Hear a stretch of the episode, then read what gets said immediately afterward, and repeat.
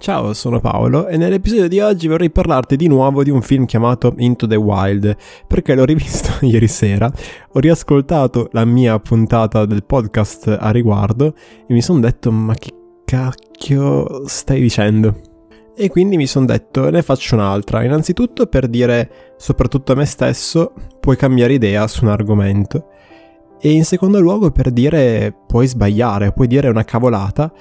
riascoltarti tempo dopo e poi correggerti senza nessun problema. Eh, dunque, nella mia puntata precedente, la mia tesi era che il protagonista del film, Alex Supertramp,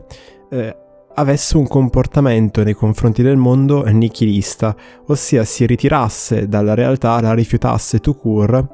evitando anche solo di provare a cercare un posto nel mondo intraprendendo questo viaggio che in realtà non era un viaggio di scoperta ma di autodistruzione che va a culminare con la sua morte. Sì, esatto, ti ho appena spoilerato il film, ma potevi intuirlo fin dal principio perché il film inizia con i suoi genitori che piangono. Quindi, insomma, la tua rabbia è giustificata fino a un certo punto. Rivedendo il film, non credo che questa sia un'interpretazione eh, valida. Innanzitutto perché Alex Supertramp non chiede nulla non ha come obiettivo quello di rivoluzionare la società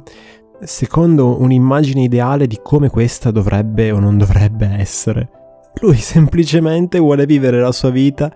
come gli pare. Viene descritto più volte eh, lungo tutto il corso del film dalla sorella che fa da voce narrante qua e là come una persona particolarmente sensibile che rifiuta una mappa della realtà che gli proponeva un futuro fatto di una carriera, un lavoro certo e tutta una serie di soddisfazioni, chiamiamole consumistiche,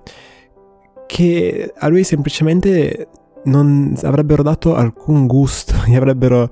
tolto il gusto stesso dell'esistenza. E una volta adempiuto tutti gli obblighi che i genitori gli hanno in qualche modo imposto, ossia prendersi una laurea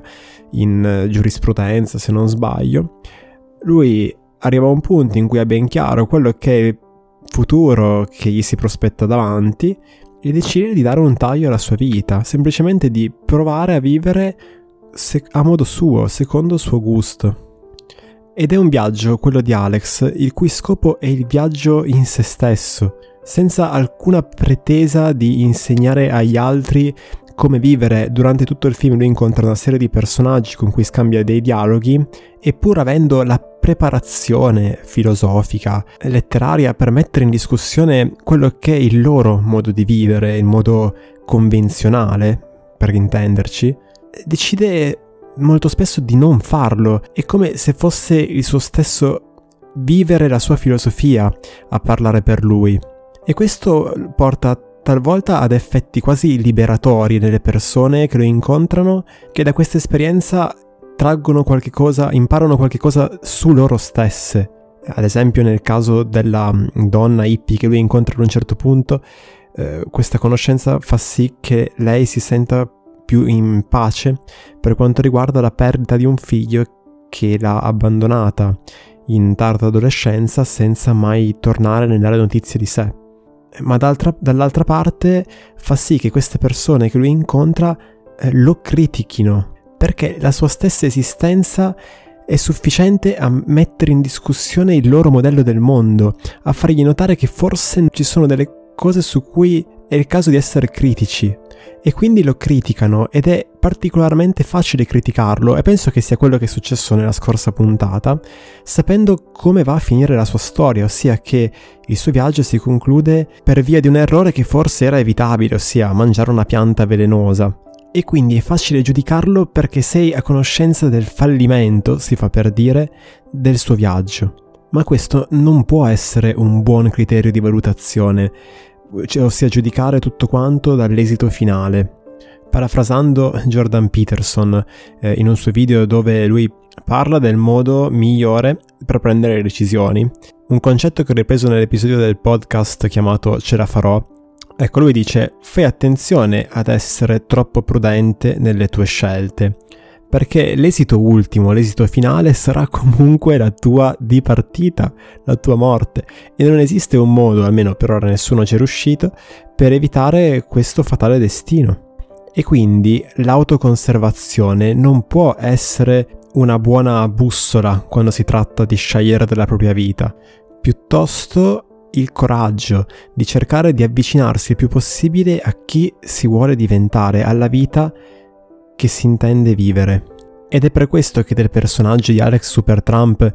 pur non condividendone i valori di fondo, ossia non ricercando io personalmente una qualche forma di unione con la natura, il mio massimo ideale di natura è il parco cittadino, dopodiché già mi annoio, e pur non condividendone l'ascetismo, inteso come la rinuncia ai beni materiali, perché citando il titolo di un noto saggio credo che i vizi non siano crimini,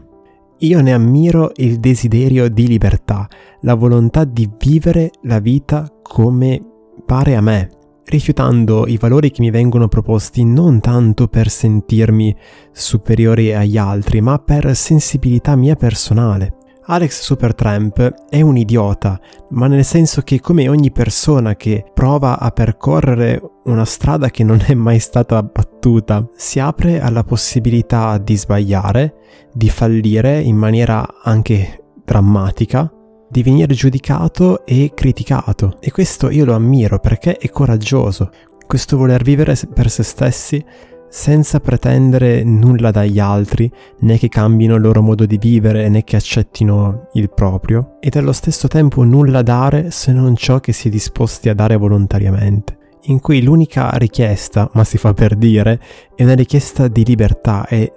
quella di essere lasciati in pace.